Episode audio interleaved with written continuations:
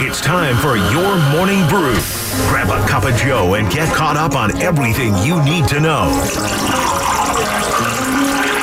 Here's Schlereth and Evans. Sean Payton talking yesterday in the aftermath of the loss in Houston. How does bouncing back from this loss, Coach, compare to losses earlier in the season? Well, everything got blown up this past offseason. And so I think they all stink. The losses do. They feel that way. They're just disappointing.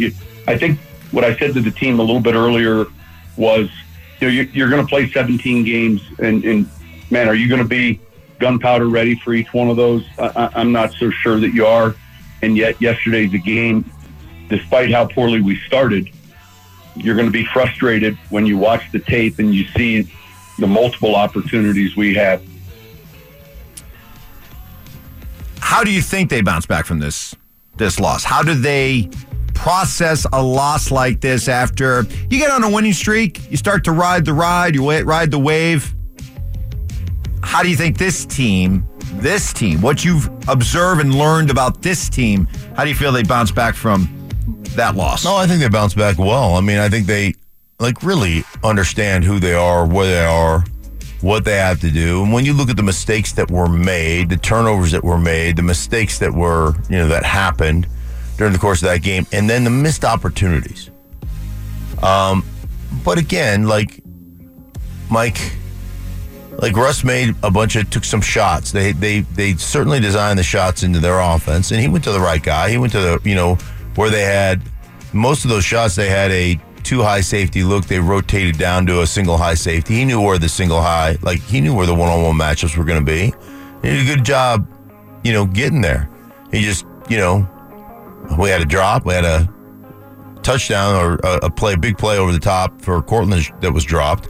We had one for Mims that Mims was seven yards beyond the, the cover guy. Should have been a touchdown. At the very least, should have been first and goal on inside the five-yard line on the P I. Um, so there, there are those opportunities, but it's the other, it's the things that you miss. You know, the third downs that you miss, where you got a, you got a dude that's, and we'll do it on Telestrated Tuesday, where you got a guy that's wide open. Throw the freaking ball. Quit looking at the rush and start looking at the coverage. Next on the Morning Brew, Lloyd Cushenberry. Huh. An offensive lineman that talks. Hmm, what a concept. Weird. How this uh, team will bounce back. All year long, we said, you know, we were a tough group, a resilient group, and we've shown that, like you just said. And the next five games, man, we got to, you know, let's put up or shut up.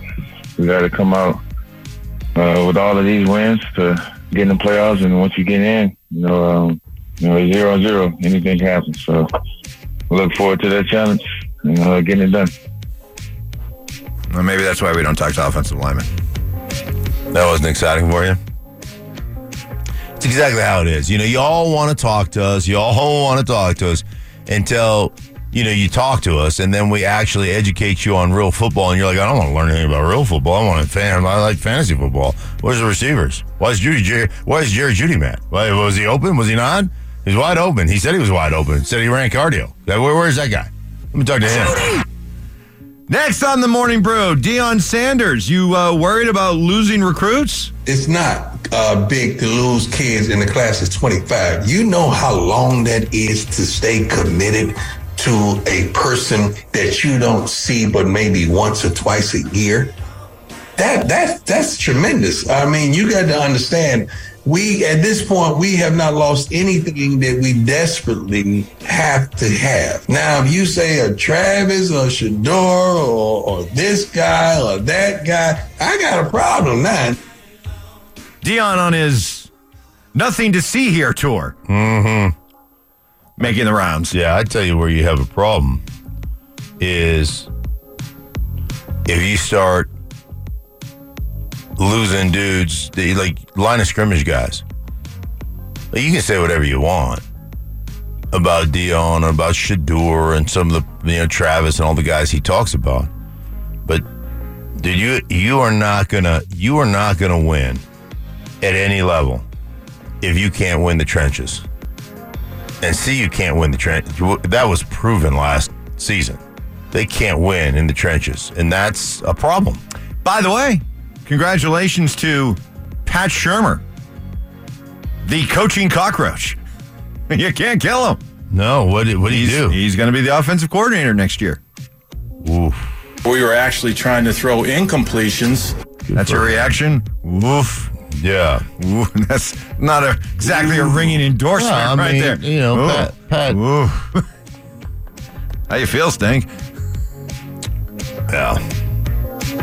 All right. All right. Okay. Hey, it just keeps getting better. Next on the Morning Brew, congratulations to Nico Medved and C S U Basketball. The Rams' highest rankings in program history mm.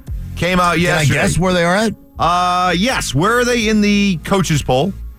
Um, sixteen. Okay. And where do you think they're in the writers poll? Um, twelve.